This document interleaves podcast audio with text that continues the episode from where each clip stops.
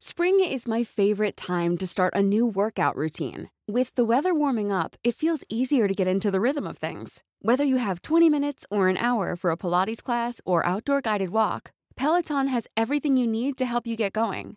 Get a head start on summer with Peloton at onepeloton.com.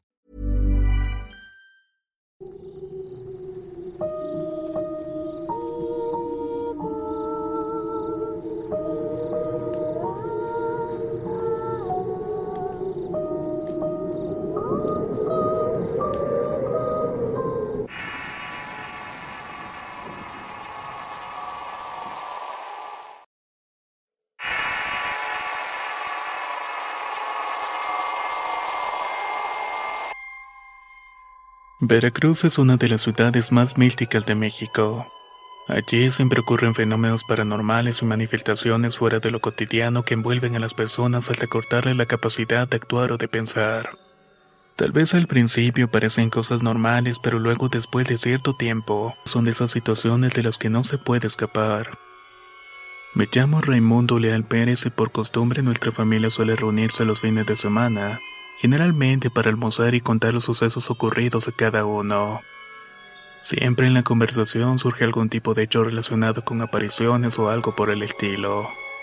Por ejemplo, un fin de semana en el que nos llamó más la atención fue lo ocurrido a mi cuñado, y fue por lo impactante que tengo que compartirlo. El esposo de mi hermana es un buen compañero y padre. Se dedica a las cobranzas en uno de los más prestigiosos bancos de la ciudad. Su trabajo consiste en recuperar el dinero dado en préstamo. Tiene muchos años en la actividad y por eso el trato con las personas es cordial y efectivo. El martes visitó varios clientes dejando el último al que vivía más cerca de su casa. De esta manera llegaría más temprano y descansaría un poco más de tiempo. Siempre antes de hacer las visitas, el primer paso en realizar es consultar Google Maps. De esta manera puedo ubicar con precisión el lugar y así lo uso esa tarde. Abrió la aplicación y revisó cuál rama de la autopista debía tomar.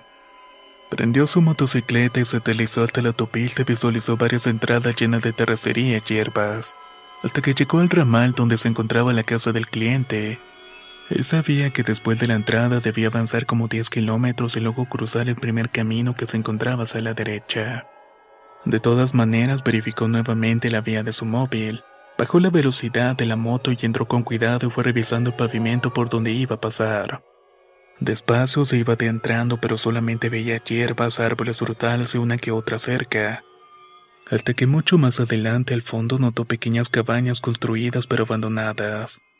Al avanzar el camino se hizo estrecho de tierra hasta convertirse en dos veredas en las cuales se podía apreciar que habían sido formadas por llantas de carretilla probablemente hechas por los habitantes que habitaban en el lugar.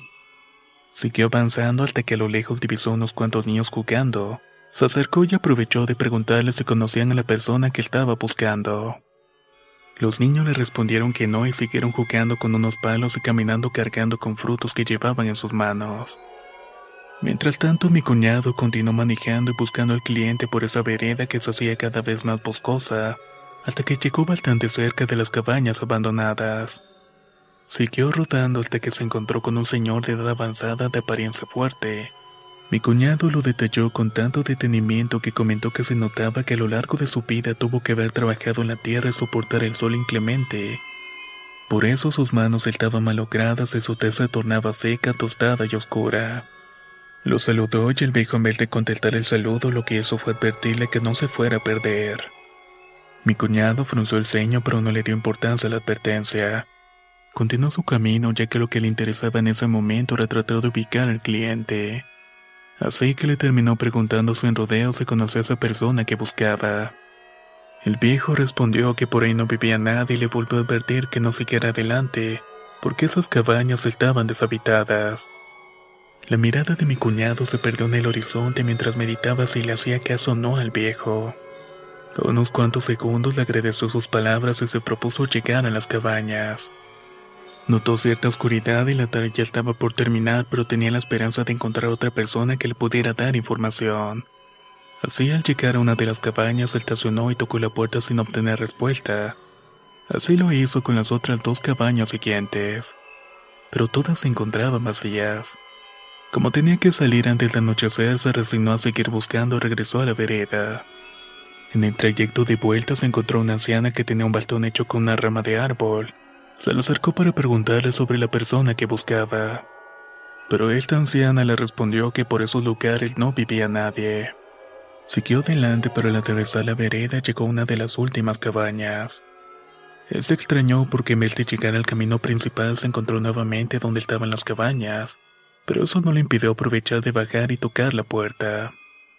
Pero igual que las otras estaban desocupadas. Buscó el mapa para encontrar una ruta de escape pero no contaba con señal suficiente, por lo que le fue imposible precisar su ubicación. Él sabía que estaba cerca de su casa y que estaba cerca de la vereda por la cual había entrado, pero había perdido el sentido de orientación. Trató de salir de allí regresó y dio la vuelta para volver atrás, pero lo que encontró fue un camino abierto diferente.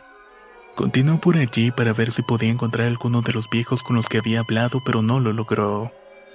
Dio vuelta bordeando la cabaña para llegar a la primera que visitó y al llegar trató de ver dónde estaba el samán por donde se había encontrado el viejo. Se dirigió hacia allá y vio varios caminos de regreso, pero no recordaba cuál de esos era, pues cuando entró su atención estaba centrada en encontrar la casa del cliente. Recorrió cada uno de los caminos, sin embargo ninguno daba con la salida.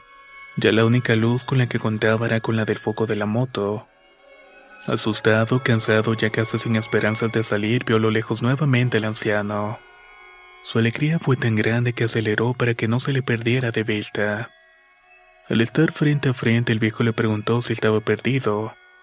Mi cuñado le dijo que había recorrido todos los caminos pero que no encontraba la salida, y que por alguna razón siempre volvía al mismo lugar. El hombre le respondió diciéndole que no podía salir porque lo habían condicionado para perderse.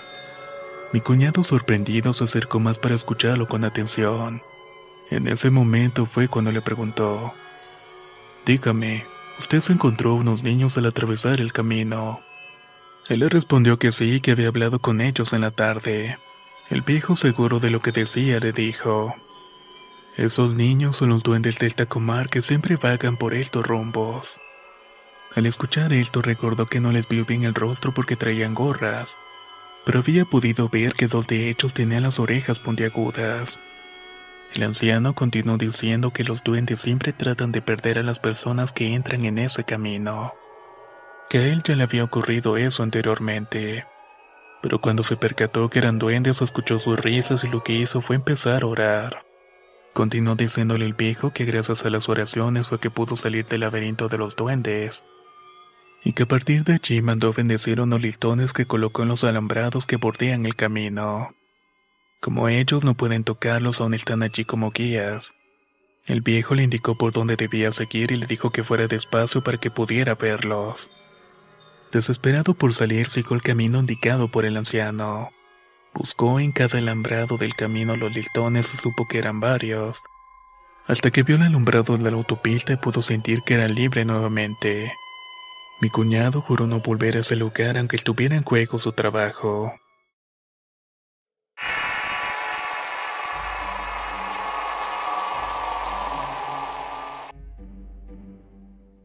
Mis padres al contraer nupcias no pudieron buscar el lugar más apropiado donde vivir que en una bella propiedad a solamente tres cuadras de la casa de mi abuela. A partir de ese momento la familia empezó a crecer. Primero nació mi hermano Pedro y solamente al transcurrir un año nací yo, Andrés Torrado. Al crecer parecíamos gemelos y nos llevábamos tan bien que siempre estábamos juntos. Desde pequeño estudiábamos en el mismo colegio. Y ya adolescentes sobresalían los mismos gustos sobre todo en los deportes y ambos sentíamos predilección por el fútbol. Tanto así que nunca nos perdíamos ninguna práctica aunque saliéramos tarde. Además nuestras personalidades también eran parecidas. Ambos éramos estudiosos, serios y aplomados.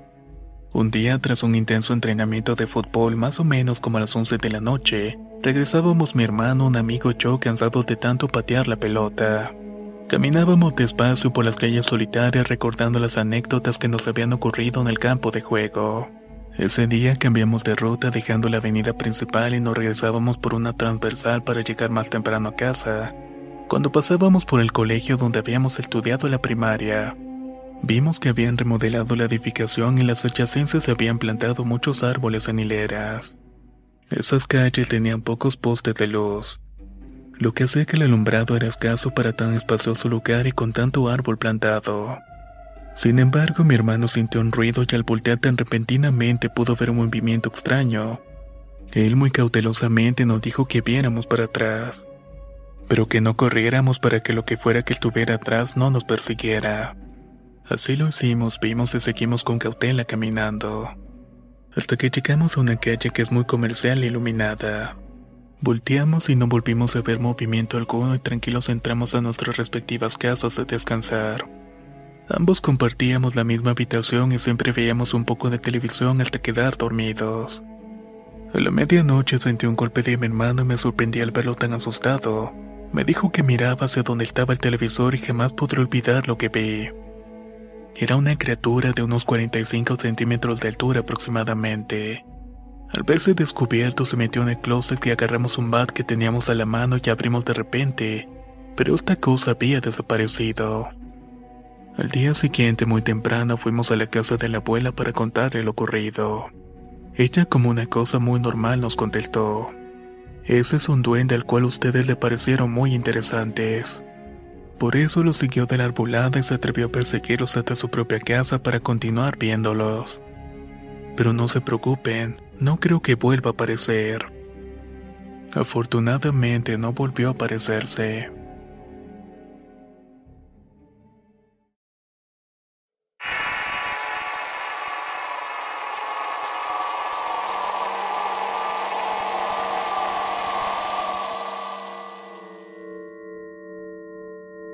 Soy Jocelyn Pérez León de Ecuador y hace un par de años mis padres trataron de independizarse porque vivían con mi abuela Rebeca.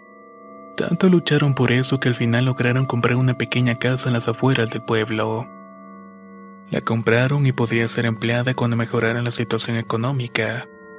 Mientras tanto nos tuvimos que amoldar a las circunstancias y tratamos de convivir en ese espacio tan reducido. Nuestra casa era tan pequeña que solo tenía una habitación. Por eso mi padre compró otra cama matrimonial para que yo durmiera con mi madre mientras él dormía con mi hermano. Para ese entonces yo tenía seis años y mi hermano ocho. Pero en vez de sentirme segura y feliz, yo lo que hacía por las noches era llorar, patear y gritar. Y esto aún estando profundamente dormida. Además me contaron mis padres que también gritaba que no, que no, no quiero, no me lleves. Auxilio, ayúdeme. Esto mientras me salían lágrimas de mis ojos y mi madre me colocaba las manos sobre la cabeza para no despertarme. Pero tenía que pasar una o dos horas para calmarme, su preocupación era tan grande porque no sabía qué hacer. Estos episodios se repetían con frecuencia, lo que alteraba las horas del sueño de mis padres. Las malas noches hacían que no rindieran en el trabajo al día siguiente.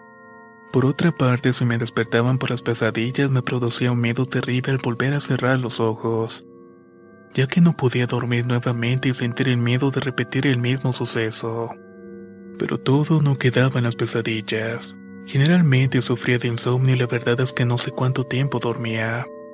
No pude ir al colegio el día siguiente porque con seguridad me encontraba acostada en el pupitre recuperando las horas de sueño perdidas. Mis papás me trataban de ayudar y me llevaban al parque por las tardes para cansarme. También me daban té relajantes pero nada funcionaba. Una noche desperté como a las dos de la madrugada. Todos se encontraban durmiendo y me quedé mirando a mi alrededor buscando el hombre robusto que siempre veía en mis noches de insomnio. Y estaba ahí sentado al pie de la cama de mi hermano. Estaba inclinándose vestido completamente de negro, con un sombrero tan grande que se unía con el cuello de su bata negra. Siempre sostenía algo entre sus manos que nunca soltó. Yo me preguntaba qué sería, pero nunca lo averigué y solo recuerdo con claridad que cuando lo veía era como si me atrapara y no podía dejar de verlo. Esa noche no pude aguantarme y desperté a mi madre y le dije, Mira, allí está. Mi madre sorprendida respondió que no había nadie. Yo continuaba señalándose la cama de mi hermano cuando de repente el hombre fijó su mirada en mí. Sus ojos rojos sangre se fueron lentamente apagando y desintegrando poco a poco y con una carcajada burlona en sus labios. Puedo decir con certeza que esa fue la última vez que lo vi. Y tuve la fortuna de no volver a sufrir más insomnios y pesadillas. Cuando mis padres vieron el problema que había pasado, ya con mejor situación económica construyeron en la casa una habitación más grande, una para mi hermano y otra para mí. Sin embargo, pasaron algunos años para eso. Hoy que tengo 21 años no volví a ver cosas semejantes ni a pasar noches de desvelo. No obstante, he buscado información acerca de lo que veía de niña y he encontrado que existen personas que han experimentado lo mismo. Ellos lo conocen como la gente sombra.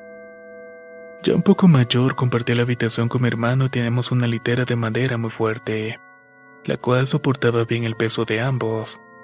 Mi hermano usaba la cama de arriba y yo con la de abajo y justo al frente a metro y medio se encontraba una gran ventana.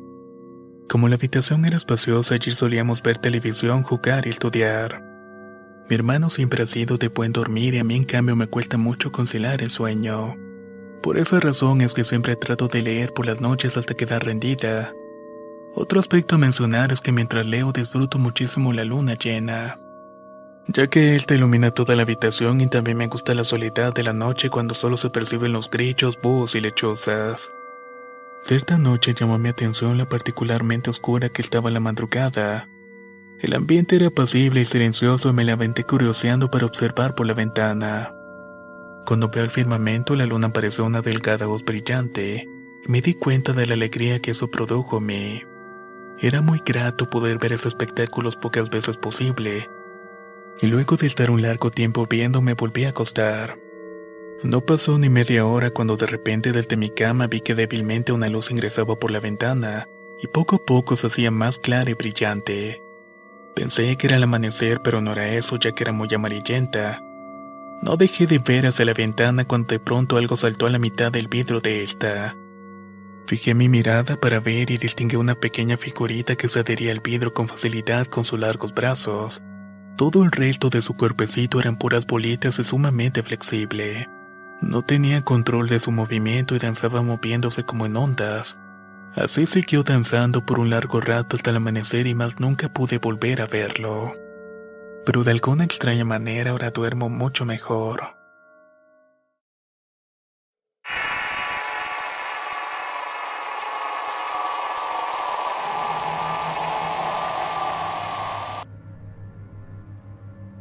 Mi nombre es Abraham Jiménez y por generaciones el pueblo de Quinapa ha sido refugio de mi familia. Es un pueblo misterioso, sus actividades principales son la ganadería y la agricultura. Y vaya que lo son realmente, porque las vistas se pierden entre tanto. Selling a little or a lot? Shopify helps you do your thing however you cha-ching. Shopify is the global commerce platform that helps you sell at every stage of your business. From the launch your online shop stage to the first real life store stage, all the way to the did we just hit a million orders stage. Shopify is there to help you grow. Shopify helps you turn browsers into buyers with the internet's best converting checkout. 36% better on average compared to other leading commerce platforms because businesses that grow grow with Shopify. Get a $1 per month trial period at shopify.com/work. shopify.com/work. Hey, it's Ryan Reynolds and I'm here with Keith, co-star of my upcoming film If, only in theaters May 17th. Do you want to tell people the big news? All right, I'll do it. Sign up now and you'll get unlimited for $15 a month and 6 months of Paramount Plus Essential Plan on us. Mintmobile.com slash switch. Upfront payment of $45 equivalent to $15 per month. Unlimited over 40 gigabytes per month. Face lower speeds. Videos at 480p. Active Mint customers by 531.24 get six months of Paramount Plus Essential Plan. Auto renews after six months. Offer ends May 31st, 2024. Separate Paramount Plus registration required. Terms and conditions apply if rated PG. Los sembradíos de cacao y de maíz. Así como ante las grandes extensiones de terreno dedicadas a la cría y engorda del ganado bovino. Este pueblo queda en el municipio de Jalpa de Méndez en el estado de Tabasco. Y tenemos la fortuna de tener nuestra casa en el intero de la mancha urbana. Y por eso disfrutamos de nuestro propio sembradío de cacao que se encuentra alrededor de la casa y de un gran estanque donde se producen peces para el consumo. Nuestra propiedad está bien delimitada. Por el frente pasa una pequeña calle rural que nos comunica con otras tres casas que se encuentran más o menos a 100 metros. Nuestros vecinos son como parte de la familia pues también han permanecido por años en estas tierras como nosotros. Es un pueblo misterioso porque desde hace siglos tiene la fama bien infundada de ser el único lugar de la tierra donde vive una comuna de duendes. Aquí todos sabemos que están organizados y que sus integrantes se manifiestan con frecuencia ante sus pobladores. Es más, No existe en Iquinapa ninguna persona que no haya tenido aunque sea una vez en su vida un encuentro con ellos. Es normal que en cualquier hogar de nuestro pueblo ver sombras de pequeños seres que se desplazan por todas partes. También es cotidiano escuchar cómo suenan objetos en la cocina por la madrugada o escuchar pisadas en la azotea. Nosotros no nos hemos escapado de tener experiencia con ellos. Y hoy voy a relatar algo que le ocurrió a mi familia hace solo unos tres años atrás. Nuestro núcleo familiar es numeroso. Mi madre mi hermana Martica con sus tres hijos de seis, tres y un año, y mi hermana menor Rebeca, mi cuñado Raúl y yo. Todos con múltiples tareas diarias, tanto las que acarrean los sembradíos y la cría de animales dentro de la propiedad, así como también las que se realizan en el pueblo para satisfacer las necesidades de todos nosotros. Los niños siempre juegan libremente por los espacios libres de la propiedad, sin embargo tenemos mucho cuidado cuando juegan en la parte trasera de la casa, ya que solamente a 30 metros está el tanque de criadero de peces, el cual es peligroso por su profundidad pues cualquiera que no sepa nadar fácilmente se puede ahogar. Ese enigmático día comenzó como de costumbre. Mientras mi hermana compraba las provisiones para la despensa en el abalto más cercano, mi madre le ayudaba a cuidar a mis sobrinos. Una de las cosas que más le gustaba a mi madre era arrullar al más pequeñito en la hamaca. Mientras tanto, los dos más grandecitos retosaban en la parte de enfrente de la casa. Desde la hamaca mi madre alcanzaba a ver a los niños jugar y el de tres años lo veía cuando subía y bajaba una tabla, y el más grande lo veía patear una pelota. Su costumbre era no quitarle la vista de encima ni un solo momento, cuando de repente en un parpadeo dejó de ver al nieto de tres años. Miró todo el frente panorámicamente, pero fue como en un instante hubiera desaparecido. Se levantó, agarró los otros dos y buscó por los alrededores, mientras gritaba a mi hermana para saber si estaba con ella. De inmediato le respondió que no estaba dentro de la casa. El terror se apoderó de mi madre y mi hermana al percatarse de lo que estaba ocurriendo. Revisaron el tanque de peces, pasó la vista por los cafetales y miró nuevamente la entrada, pero no estaba. Al llegar mi hermana, la madre de mi sobrino, le contaron lo que había sucedido. Su reacción fue ir a la casa de los vecinos para preguntarse si se encontraba allá y se lo habían visto cerca. Mientras el resto de la familia salió a una fábrica de papel cercana y a la carretera para preguntarse si sabían dónde estaba el paradero del niño. Y así se fue multiplicando la búsqueda entre vecinos, amigos y conocidos. Solo recibían respuestas negativas, pero en ningún momento desfalleció la búsqueda. Así que nuevamente revisaron todo, principalmente el tanque. Porque ese era el lugar más peligroso y en ese momento fue cuando mi madre y mi hermana no aguantaron la presión y comenzaron a llorar desconsoladamente, ya que temían lo peor para el niño. Por ese momento la casa se encontraba llena de personas conocidas y desconocidas, entre ellos un trabajador de la fábrica de papel. En ese preciso momento recibió una llamada de su esposa. ¿Estás segura de lo que dices? No puede ser, es imposible, decía aquel hombre. Terminó llamando a mi madre para saber cómo estaba vestido, qué señal tenía el niño, y ella se lo señaló con detalle. Todo coincidía con el niño aparecido en la urbanización donde vivía ese trabajador. Así que el hombre rápidamente buscó su camioneta y mi madre y hermana se fueron con él a buscarlo. Lo sorprendente y lógico es que la casa quedaba ubicada como unos 5 kilómetros, y para llegar solo se podía ir por carretera o por terrenos cubiertos con tupidas hierbas, tanques de reparto de ganado. Era imposible llegar allá caminando y mucho menos para una criatura tan pequeña. Más aún que para llegar a esa urbanización por carretera y caminando a mí me tocó caminar como unas 5 horas aproximadamente.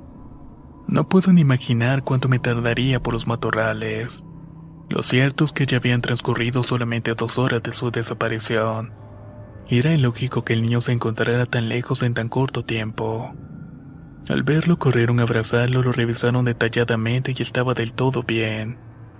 Le preguntaron que como había llegado allí con un balbuceo en sus labios, lo único que hacía era señalar hacia el terreno.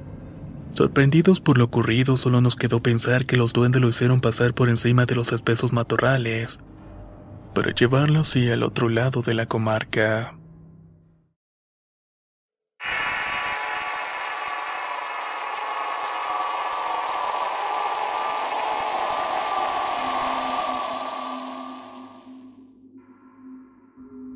Soy de Cochabamba, Bolivia me llamo Gabriel. Estaré platicando de mi abuela paterna que es una persona muy cariñosa. Le encanta cocinar postres sobre todo cuando sabe que van a visitar a sus familiares. Vive con mi tío y disfruta contando historias de duendes aparecidos.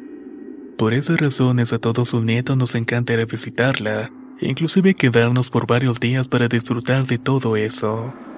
Recientemente, hace menos de un año, mis padres decidieron ir a pasar un día con mi abuelita. Ese día estaba muy cansado, sin embargo me arreglé para acompañarlos. Sentía tanto sueño que cuando llegamos los saludé y pasé derechito al cuarto y me acosté un rato. Mis padres se quedaron hablando con mi tío en el porche. Ni veinte minutos habían pasado cuando me desperté sobresaltado. Había sentido un dolor profundo en mi pierna como si me hubieran cortado con una hojilla. Me levanté y me revisé, pero no tenía nada. Como continuaba el dolor, seguí viendo con detenimiento hasta que encontré una cortadura en la planta del pie. Pensé que me había arañado uno de los gatos de mi tío, pero no podía ser porque solamente era una cortada más o menos profunda. No era una cortada como la de los gatos que son superficiales y parias. Después del sobresalto no me provocó seguir en la cama. Me levanté, me animé y prendí el juego de video y estuve allí por un buen rato hasta que llegó mi primo que también se animó a jugar. Después de un par de horas nos paramos a descansar, tomé agua y mi primo se fue al baño, y cuando llegué al porche me dijeron que iban a salir por una hora. Lo despedí y me regresé para continuar jugando y de pronto escuché maullidos nerviosos de los gatos y un grito espeluznante de mi primo. Salí corriendo para preguntarle qué ocurría y le vi el rostro pálido. Su tez estaba moratada y los labios se le movían involuntariamente como de terror. Yo lo sacudí y le grité preguntándole qué le pasaba y que reaccionara, y entrecortado me describió a tres personas que había visto justo delante de él al salir del baño. Eran tres enanos, uno con cara de anciano y dos como niños. Sus ropas eran viejas pero los colores eran brillantes y nítidos. No me dejaban pasar y por eso grité. Yo salí corriendo hacia el baño, revisé todas las habitaciones, pero no vi rastros de ellos. Solo escuché una voz infantil que me dijo: Ven a jugar conmigo. Salí corriendo de allí hacia donde estaba mi primo. Atrás solo escuchaba risas diabólicas de muchas personas y sentía que me estaban persiguiendo y salí por la puerta principal hacia el porche. Ahí se encontraba mi primo y no quisimos entrar hasta que llegaron los demás. Les contamos lo sucedido, pero ninguno nos creyó y solo mi padre se acercó y nos dijo, Menos mal que tu primo gritó porque así se espantan los duendes. Luego de lo ocurrido pensé en la cortada de mi pie. Probablemente ellos también fueron los responsables.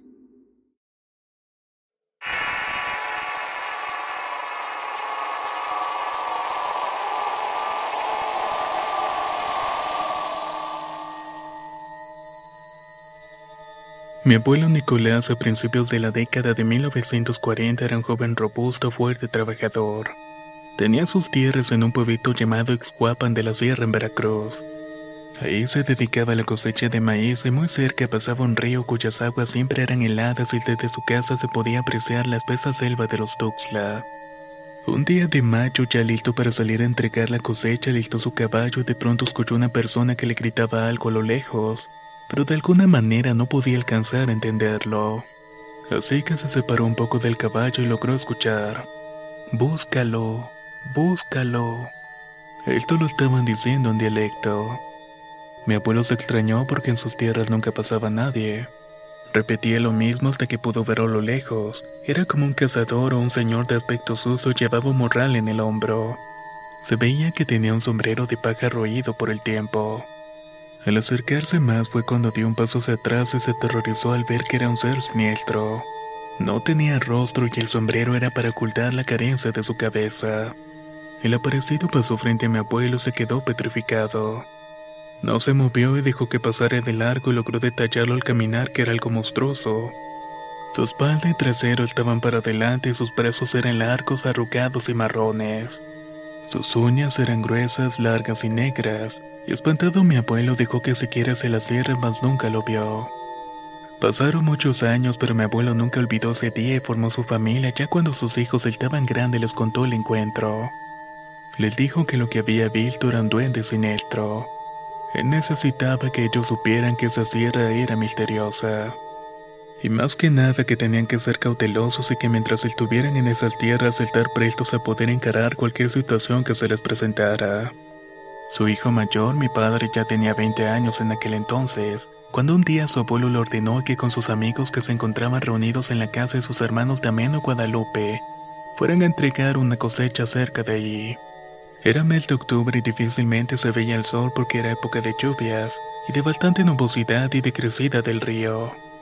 Al regreso de la entrega arrearon al burro para dar marcha a sus respectivos hogares.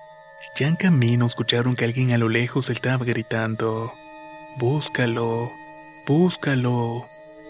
Se escuchaba como si la otra persona estuviera al otro lado del río. Se preguntaron quién sería y qué andaba haciendo por ese sitio.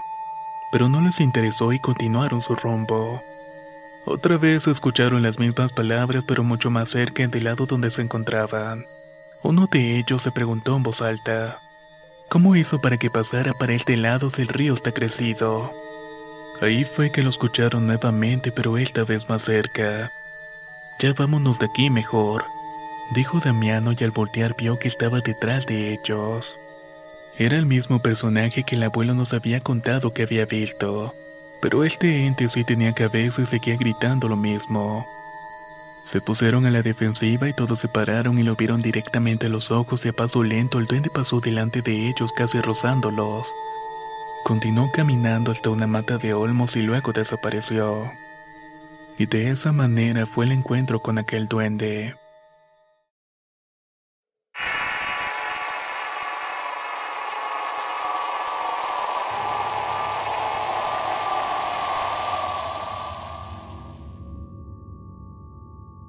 Soy Agustín Guzmán y me he enterado que hay personas que han vivido experiencias paranormales similares a las mías, inclusive una que me ocurrió dentro de una institución educativa. Es necesario compartirla porque de esta manera cuando tengan que pernotar en un sitio público que esté totalmente inhabitado, tomen la precaución de no quedarse porque con seguridad les digo que pueden vivir una experiencia tan aterradora como la mía. Hace algunos años, cuando era maestro de CONAFE, tuve que impartir cursos de educación primaria en el ejido San Carlitos, al norte del municipio de Altamira. Ese ejido está poblado por más de 10 familias y casi todos los jóvenes han emigrado a los Estados Unidos. Por eso dicen que está a punto de desaparecer. Esa comunidad está ubicada sobre la carretera Altamira Ciudad Victoria. Por los cabrosos de su ubicación no existen posadas, ni restaurantes, ni plazas, tampoco sitios públicos. Lo único que funciona es una pequeña escuela que los mismos pobladores que tienen hijos la construyeron. Los maestros son los mismos familiares de los niños y los pasantes que van para allá a cumplir los créditos exigidos. Como no existe posada alguna, cuando llega algún pasante lo ubican en la escuela, en una pequeña habitación apócrifa donde hay un bañito y un pequeño escaparate de madera. Ahí me alojé también cuando llegué y mi limitación corría por cuenta de los padres de los alumnos. Eso sí, no me faltaba mi café ni mis tres comidas diarias. Pasada la medianoche a punto de irme a dormir, escuché risas que provenían de la parte trasera de la habitación. Me asomé por la pequeña ventana y miré para todos lados para ver de dónde provenía. Lo extraño del caso fue que vi movimientos muy veloces que me impedían saber qué era. Seguían las risas, así que me apresuré a salir para ver si podía dar con el dueño de aquella risa. Al llegar al sitio continuaban las risas, así que me asomé rápidamente sobre unos arbustos y sorprendí a una personita pequeña con las manos en la boca. Al verme salió corriendo y desapareció. Claro que yo también al ver esto salí corriendo, cerré la puerta de la escuela con el cerrojo y me metí a la habitación atemorizado. Esa noche no pude dormir ni un poco y me acomodé como todos los días. Abrí la escuela y afuera estaban los alumnos listos esperando que empezaran las clases. Yo ni mencioné lo ocurrido a nadie, solo intenté calmarme y olvidarme del asunto. Pasó el día sin algún acontecimiento en especial. La noche se tornaba oscuro y la luna ni las estrellas la iluminaban. Recuerdo que me acosté temprano en aquella ocasión. No puede ser. Fue mi expresión al escuchar esa noche oscura nuevamente las risas y los pasos acelerados del día anterior. En esta oportunidad no se me ocurrió salir ni por un momento, me quedé encerrado, apagué las velas y me quedé callado inmóvil. Más tarde volví a escuchar pesadas pero de varios seres y murmullos como burlándose de mí. Puedo jurar que miedo recorría todo mi cuerpo hasta las entrañas. Al día siguiente, los representantes de los alumnos me preguntaron si estaba durmiendo bien porque me veía muy demacrado. Solo alcancé a contestarles que todo estaba normal. Esa noche cerré muy bien las ventanas para no escuchar nada que viniera de fuera. Me rinconé y arropé bien y esperaba que no ocurriera lo mismo que las noches anteriores. Pero la verdad es que no ocurrió lo mismo, sino algo peor. Un perro enfurecido ladró y olfateó y golpeó la ventana de mi habitación con sus patas ponzoñosas una y otra vez. No podía moverme de la cama y solo veía el vidrio de la ventana y rezaba para que no se rompiera. Luego vi una mano negra con verrugas, uñas largas y sucias. Cerré mis ojos y continué rezando hasta que amaneció. Al primer rayo de luz de la aurora yo ya estaba con mi maleta afuera y abandoné San Carlitos sin terminar el curso de CONAFE. No pude despedirme de sus moradores ni de sus alumnos. No pude agradecerles sus atenciones y sabía que no me creerían lo sucedido. Lo cierto fue que no podía pasar otra noche en ese lugar pues me hubiese muerto del miedo. Así que compañeros tengan mucho cuidado.